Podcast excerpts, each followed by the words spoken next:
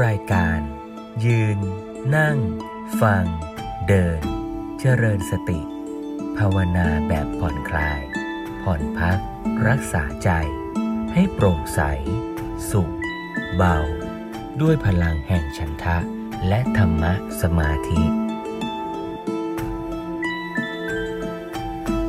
ในสิ่งหนึ่งที่สำคัญในเรื่องของการฝึกฝนก็คือเรื่องความคิดเห็นทิฏฐิที่ดีงามที่เราคิดร่วมกันว่าการฝึก ในการเจริญสตินี่เองก็เป็นส่วนช่วยให้ชีวิตเรามีความสมบูรณ์ขึ้น จิตใจเรามีคุณภาพมากขึ้น อันนี้ก็เป็นสิ่งสำคัญเบื้องต้น จิตของคนเราถ้าตั้งไว้ไม่ดีเนี่ยเบียดเบียนตนเลวร้ายมากเลวร้ายยิ่งกว่าโจรอีกโจรกับโจรคนคู่เวรกัน พบกันเข้าย่อมทำความพินาศความเสียหายให้แก่กัน แต่จิตของคนที่ตั้งไว้ผิดทำร้ายคนยิ่งกว่านั้นในนี้ก็เลยบอกว่าจริงๆ คนเราเป็นพอเป็นคนไม่ดี โจรนี่เองก็ มีนิสัยที่เลวร้าย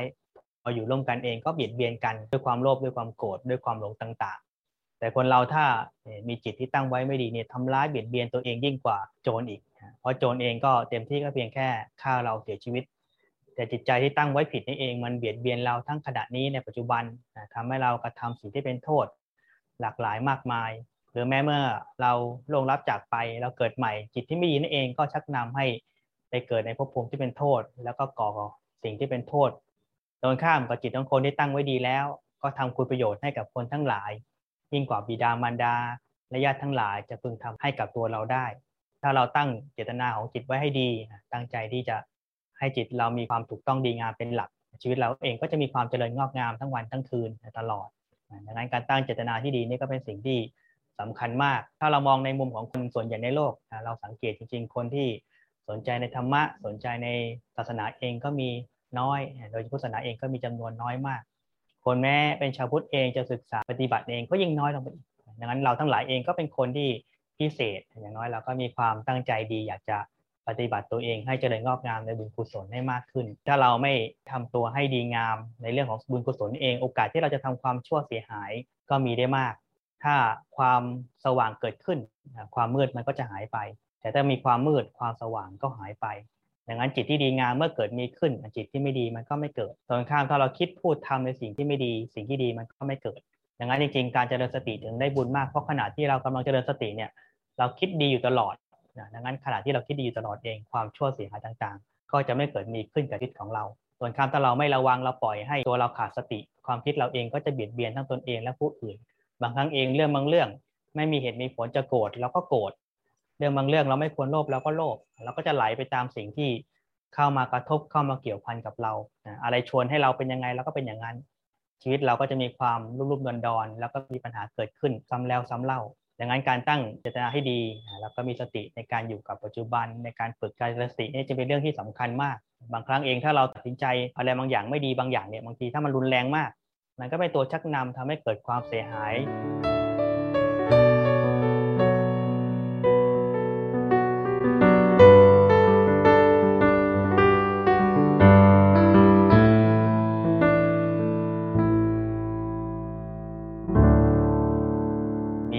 เรื่องหนึ่งก็ขอเล่าให้โยมฟังเป็นเบื้องต้นก่อนเล่าถึงพระชาติหนึ่งของพระพุทธเจ้า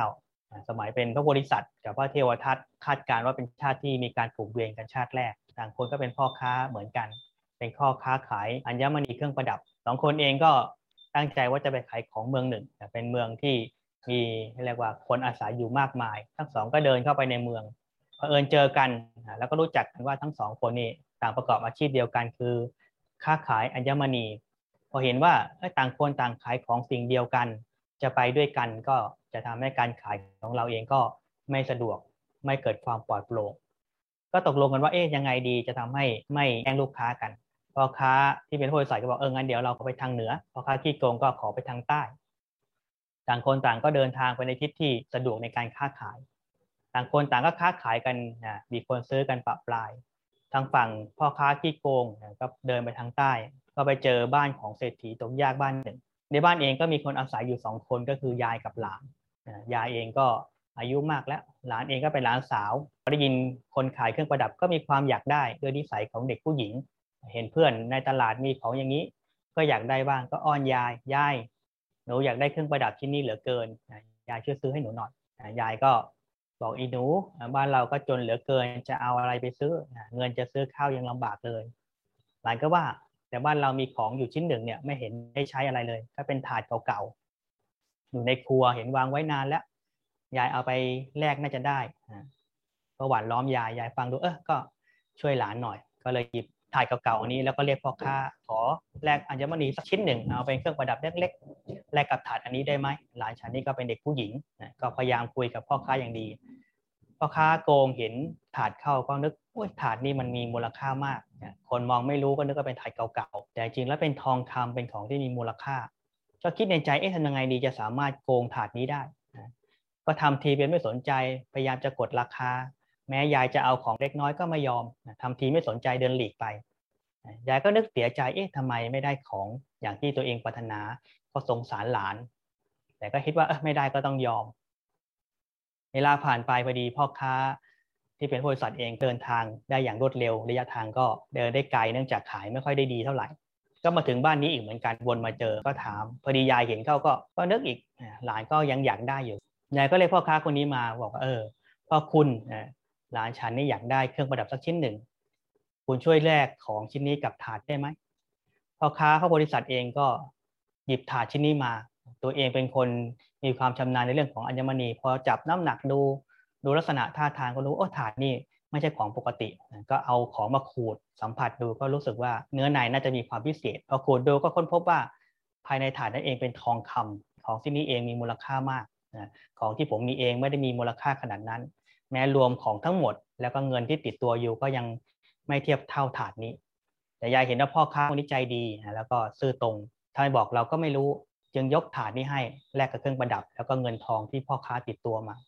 พ่อค้าเมื่อขายของเสร็จก็รู้สึกเออขายของเรียบร้อยแล้วจะอยู่ต่อ ก็ไม่มีประโยชน์ ก็เลี้ยงรถเดินทางกลับไปเมืองของตนเอง ก็เตรียมจะข้ามน้ำข้ามฟากพ่อค้าโกงนั่นเองถึงเวลาก็กลับมาพอกลับมารู้เรื่องราวว่า บัดนี้เองถาดถูกพ่อค้าใจดี เอาไปแล้ว ก็นึกโกรธนึกโมโหขึ้นมาว่า เอ๊ะทำไมมาขโมยของของเรา เราเห็นก่อน เราเป็นคนเจอก่อน สิ่งนี้ควรเป็นของเรา เราควรจะร่ำรวยเพราะถาดอันนี้ ก็นึกโกรธวิ่งไปที่ท่าน้ำเรียกว่าเรือก็ล่องไปไกลละถึงกลางแม่น้ำแม้พ่อค้าโกงจะตะโกนยังไงก็ไม่ได้ยิน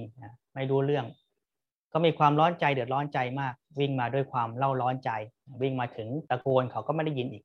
ความเล่าร้อนในใจมันก็มากขึ้นมากขึ้นโกรธ ความโกรธที่มีมากเนี่ยมันทำลายดวงใจของตัวเอง ในเรื่องก็บอกว่ากระอักเลือดทรมานล้มลง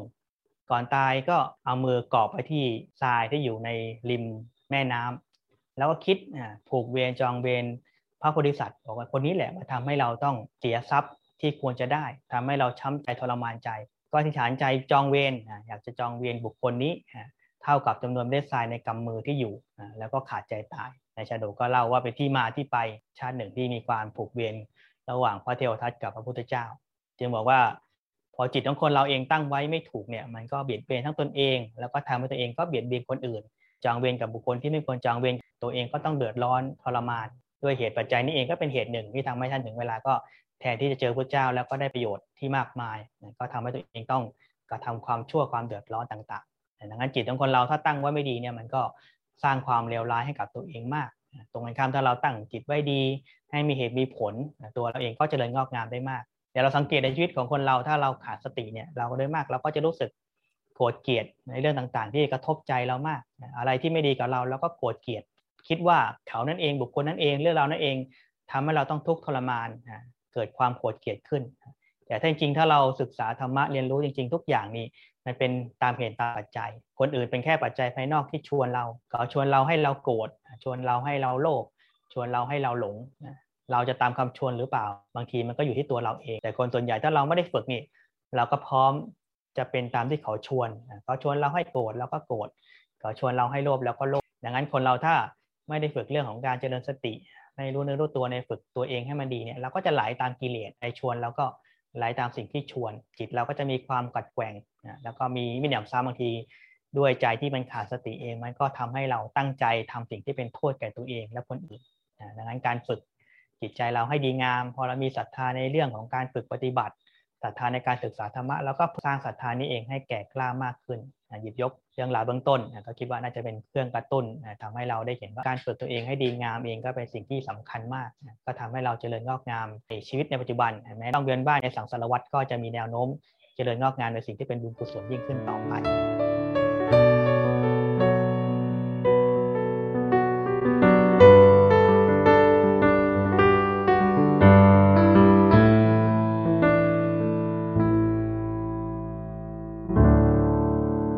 กลับมาทบทวน อีกส่วนหนึ่งก็คือเรื่องการฝึกอานาปานสติ จริงเรื่องนี้เองก็เป็นเรื่องที่โดยขั้นตอนปฏิบัติไม่ได้มีอะไรซับซ้อนมาก จะทำให้สำเร็จตามที่รู้เนี่ยก็ต้องใช้เวลาใช้ความเพียรความต่อเนื่อง ของที่มองดูง่ายๆนี่แหละ แต่ถึงเวลาพอทำถ้าเราไม่ฝึกจริง ๆ มันก็ไม่สามารถทำได้เพราะเรามีความเคยชินอีกแบบหนึ่งที่ไม่ตรงกับสิ่งที่เรากำลังฝึก ความเคยชินที่เราเคยมีตั้งแต่เด็กมันก็อีกแบบหนึ่งแบบนี้เองเรามาสร้างความเคยชินใหม่ อย่างที่กล่าวตั้งแต่ครั้งแรก ๆ แล้วว่าจริงๆเราก็หายใจเข้า หายใจออกเป็นเรื่องปกติ เป็นเรื่องธรรมดาแล้วก็ไม่ได้เป็นเรื่องที่แปลกอะไร เพราะถ้าเราไม่หายใจเราก็ไม่สามารถมีชีวิตอยู่ได้ ดังนั้นการหายใจนี่เป็นเรื่องปกติ เป็นเรื่องธรรมดา แต่พอเราเริ่มปฏิบัติเริ่มปฏิบัติเริ่มมาสังเกตลมหายใจเข้าลมหายใจออกที่ลมหายใจที่กระทบเข้าลมหายใจที่กระทบออกเนี่ยพอเริ่มสังเกตใหม่ๆ เราจะสังเกตว่าเราบังคับลมหายใจ เราเคยหายใจเป็นปกติธรรมชาติอยู่แล้ว ไม่ได้มีอะไรพิเศษ แต่พอเรารู้ตัวขึ้นมาเรากลับไปบังคับมันก็เลยหายใจแล้วก็ไม่ปลอดโปร่งไม่เป็นธรรมชาติเหมือนเดิม ดังนั้นพอเราฝึกปฏิบัติเนี่ยโดยเป้าหมายถึงที่สุดก็คือ เราหายใจเป็นปกตินี่แหละ แต่มีความรู้ตัวในการรู้ว่ากำลังหายใจเข้ากำลังหายใจออกอยู่แค่นั้นเอง ดังนั้นก็เลยเหมือนเป็นสามขั้นคนปกติในโลกเรียกว่าหายใจเข้าหายใจออกโดยที่ไม่รู้ตัว แล้วก็เริ่มปฏิบัติใหม่ๆ ก็หายใจเข้าหายใจออกได้รู้ตัวมากขึ้น แต่ไม่เป็นธรรมชาติ สุดท้ายเราต้องการคือหายใจเป็นธรรมชาติ แล้วก็สามารถรู้ตัวด้วย อันนี้ก็เป็นเป้าหมายที่เราต้องปฏิบัติ หรือต้องฝึกให้เกิดมีขึ้นกับตัวเรา เมื่อเราทำบ่อยๆเข้า มันก็จะเริ่มสร้างความเคยชินใหม่ให้เราได้ ความเคยชินนี้เป็นสิ่งที่สามารถสร้างได้ ถ้าเราสร้างในสิ่งที่ดี มันก็จะติดตัวเราในเรื่องที่ดีเกิดมีขึ้นได้เอานี้ก็ทบทวนในเรื่องของการนั่งท่านใดสะดวกนั่งพื้นก็ปรับร่างกายให้ดี ให้ตัวเราตรงตัวสบายนะถ้านั่งเก้าอี้ก็ปรับให้มันตรงๆให้หลังตรงหน่อย นั่งเรียงขาให้สบายให้ผ่อนคลายมือก็วางประสานกันง่าย ๆ สบายๆบางทีถ้าเรารู้สึกไม่มีกำลังแล้วหลังเราไม่ตรงเลยเนี่ยก็มีเทคนิคอย่างหนึ่ง ก็คือให้หายใจเข้าแล้วท้องแฟบปกติเราหายใจเข้าในท้องป่อง มันก็จะเรียกว่ามันก็สมดุลธรรมชาติดี แต่ถ้าเราต้องการให้หลังเราตรง หลังเราสบายเนี่ยโยมลองทำดูหายใจเข้ารู้สึกท้องแฟบหลังเราจะตรงขึ้น มันจะยืดตัวยืดไหล่เปิดไหล่ขึ้นไป ปฏิบัติใหม่ๆนี่มันจะช่วยให้ผ่อนคลายดี หายใจเข้าท้องแฟบยืดตัวขึ้นไหล่เปิดหน่อยนี่ก็จะช่วยปรับให้หลังเราตรง การหายใจอย่างนี้จะช่วยให้เรามีกำลังขึ้น เป็นเบื้องต้นในการปรับร่างกายดีมากเลย จริงๆ ถ้าเราเบื้องต้นในการฝึกอานาปนติจริง ๆ ในส่วนหนึ่งที่สำคัญอย่างหนึ่งอันนี้เป็นส่วนที่จะทำให้การดูลมหายใจง่ายแล้วได้ผลดีก็คือเราต้องมีใจที่ค่อนข้างเบาสบายก่อน อันนี้เป็นเรื่องสำคัญมากดังนั้นบางทีถ้าเราปฏิบัติจริงจังเราอยากจะ สังเกตลมหายใจได้ง่ายได้ดีเนี่ยบางทีก็ต้องมีกรรมฐานอื่นช่วยก่อน แต่พอดีนี่เรามาสอนอานาเราก็เลยเน้นแต่พูดแต่อานาเป็นหลัก แต่ถ้าโดยปกติถ้าก่อนที่เราจะทำเรามีเวลาเยอะบางทีเราก็แผ่เมตตาให้ตัวเองให้กับคนที่เราเคารพช่วยให้ใจเราสบายก่อน เพราะเหตุใกล้ของการเกิดสมาธิได้ดีคือความสุข ถ้าเรามีชีวิตที่เบิกบานมีความสุขทำให้ใจเราผ่อนคลาย การสังเกตลมหายใจจะง่ายตรงข้ามถ้าเราใจไม่สบายเนี่ยการดูลมหายใจมันจะไม่เป็นธรรมชาตินะการจะได้ผลดีจะน้อยดังนั้นพวกนี้เองก็เป็นเทคนิคที่เราก็ต้องค่อยๆเรียนรู้ไป รู้สึกเออแล้วเรานั่งเลยตอนที่ใจเราไม่สบายไม่ได้ผล แล้วก็แผ่เมตตาสำรวมใจเราให้เบาสบายก่อน อันนี้ก็เป็นส่วนช่วยอย่างที่หลวงพ่อมักสอนช่วงหนึ่งหลวงพ่อก็เทศสอนพระสอนโยมบ่อย ก็บอกให้ให้มีองค์ของสมาธิให้ครบถ้วนเป็นประจำให้มีปราโมทความร่าเริงเบิกบานใจปิติ ความอิ่มใจปัสธิความผ่อนคลายกายใจสุขความสบายแล้วก็จะเป็นเหตุปัจจัยทำให้เกิดสมาธิได้ง่ายปราโมทปิติปัสธิสุขแล้วก็สมาธิจะเกิดมีขึ้นในชีวิตคนเราเองบางทีเราจะทำอะไรให้ได้ผลดีเนี่ยมันก็มีเหตุปัจจัยที่เข้ามาส่งเสริม เราจะนั่งเรื่องของการฝึกอานาปนสติให้ดีบางทีเราก็ต้องปรับใจแล้วให้มีความสุขความสบายเป็นพื้นฐานก่อน ดังนั้นวิถีชีวิตทั้งวันเรานี่มีส่วนช่วย ถ้าเราทำให้ใจเราสบายผ่อนคลายทั้งวันได้ การจะทำการเจริญเรื่องของลมหายใจก็จะง่าย ลมหายใจเข้าก็รู้ว่าลมหายใจเข้า ลมหายใจกระทบออก ก็รู้ว่าลมหายใจออกเราก็เพียงแค่รู้เข้ารู้ออก เบื้องต้นเราฝึกเราก็อาศัยนับด้วย หายใจเข้านับหนึ่งหายใจออกก็นับหนึ่งนับไปก็คู่ไป หายใจเข้าสองหายใจออกสองายใจเข้าสามหายใจออกสามคู่สี่คู่ห้าคู่หกคู่เจ็ดคู่แปดก็นับไปก็คู่ไป แล้วก็ใช้การนับเลขเป็นการเตือนสติเราด้วยบางทีคนเราพอเรายังไม่ชินเนี่ยเราก็เผลอไปคิดเผลอไปรับรู้อารมณ์อื่น แทนที่จะรู้อารมณ์หายใจเราก็ไปเผลอคิดเอาถ้าเรามีตัวเลขช่วยนับช่วยเตือนก็ช่วยให้เราอยู่กับลมหายใจได้ พอเรานับได้ดีได้ต่อเนื่อง ติดต่อต่อเนื่องยาวนานขึ้น สมาธิเราจะดีขึ้นจะผ่อนคลายขึ้น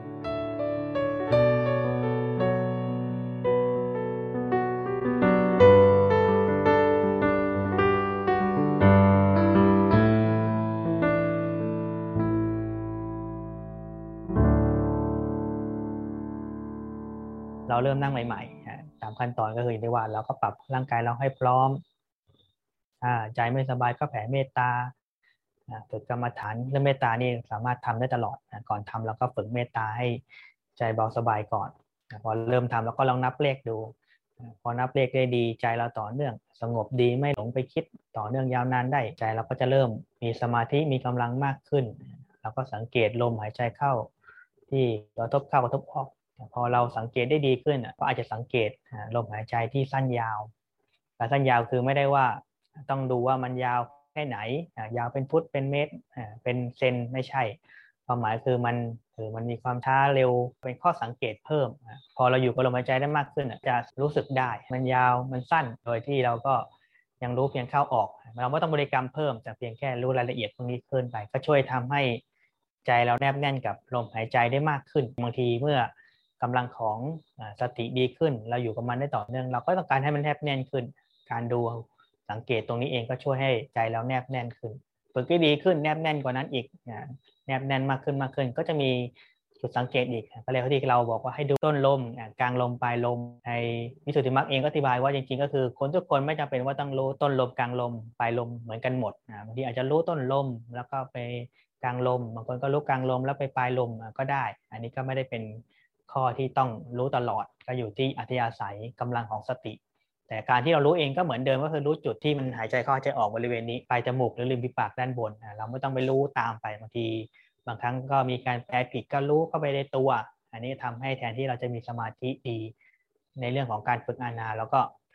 มันอาจจะมีสมาธิแหละแต่มันก็ไม่สามารถที่จะทำให้จิตเรารวมได้ เราก็เป็นแค่รู้ที่จุดเดิมครูบาอาจารย์ก็ออกมาบอกจริงคือลมมันก็เข้าออก พอเรารู้ละเอียดนี่ เราก็รู้อ๋อนี่มันปลายลมของการหายใจเข้าอันนี้มันต้นลมของการหายใจออกเราสังเราก็รู้ได้ เพราะเราอยู่กับมันจนมีจิตที่มีกำลังมากขึ้น สติมีกำลังเราก็จะเห็นรายละเอียดตรงนี้ได้ พอรู้มากขึ้นมากขึ้นเนี่ยมันจะช่วยให้เราก็มีอารมณ์ที่แนบแน่นกับลมหายใจมากขึ้น ต่อมาอาจจะมีอย่างที่ว่าก็มีนิมิตเกิดขึ้นต่างๆ อาจจะมีเรื่องของหมอกควันเกิดขึ้นบริเวณห่างๆตัวก่อน แต่เราอยู่กับลมหายใจต่อเนื่องไม่ได้ไปสนใจกับนิมิตนั้น มาอยู่กับลมหายใจได้ต่อเนื่องยาวนานมากขึ้นมากขึ้นนิมิตจะมีกำลังมากขึ้นมากขึ้น จากหมอกควันก็อาจจะมีกำลังชัดเจนขึ้นเป็นแสงขึ้นมาที่เราว่านิมิตมีแสงสว่าง พอเกิดขึ้นเกิดขึ้นแสงสว่างเมื่ออยู่กับมันอยู่กับลมหายใจได้ต่อเนื่องอีกไม่ได้ไปสนใจกับแสงนั้นปล่อยให้แสงก็อยู่ในธรรมชาติของเขา นานเข้านานเข้าเมื่อกำลังของสติสมาธิดีขึ้น แสงเองก็จะมารวมกับลมหายใจตรงที่เราสังเกต เมื่อแสงกับ ลมหายใจรวมกันแสงเป็นลมลมเป็นแสงเป็นเนื้อเป็นเดียวเดียวกันก็พอเราแนบแน่นสนิทกันต่อมาเราก็จะมีแสงเป็นลมนี่แหละพอแสงเป็นลมนี่ก็จะเข้าที่อธิบายคือมีมีสมาธิขั้นอัปปนาสมาธิก็คือเข้าฌานได้นนี้ก็เป็นขั้นตอนในการฝึกของอานาปานติเพื่อให้เราได้สมาธิดี แล้วก็สามารถเข้าฌานได้ก็คือเป็นขั้นตอนรูปแบบที่ครูบาอาจารย์ก็อธิบายใน มีสุทธิมากก็อธิบายไว้ อันนี้เราก็ฟังไว้เป็นข้อมูลเบื้องต้นจริงๆขั้นแรกนี่แหละเราก็ต้องนับลมให้ได้ต่อเนื่องยาวนานเป็นประจำก่อนทำวันหนึ่งได้หลาย ๆ ครั้งหลายวันลังวันลังหนึ่งชั่วโมงชั่วโมงครึ่งทำบ่อยๆ ต่อเนื่อง ก็จะก้าวหน้าแล้วก็มีขีดขั้นในการพัฒนาอย่างที่กล่าว จริงๆ ในเรื่องของการพัฒนาสิ่งเหล่านี้เองมันก็มีขีดขั้นมีครูบาอาจารย์มีตำรามีหนังสือวิสุทธิมากก็อธิบายอยู่ตรงนี้เองก็มีข้อมูลอ้างอิงมีเวลาก็ลองศึกษาเพิ่มเติมได้แล้วมาก็ฟังจาก ครูบาอาจารย์ประสบการณ์ของครูบาอาจารย์บ้างในหนังสือบ้างก็เอามาอธิบายให้โยมฟังให้ในแง่มุมที่ในส่วนหนึ่งก็อาจจะฟังได้ง่ายหน่อย ให้เราได้เข้าใจง่ายเป็นขั้นเป็นตอนพอเรามีเวลาเราก็ไปศึกษาเพิ่มเติม ยืน นั่ง ฟัง เดิน เจริญสติ ด้วยพลังแห่งฉันทะ และธรรมะสมาธิ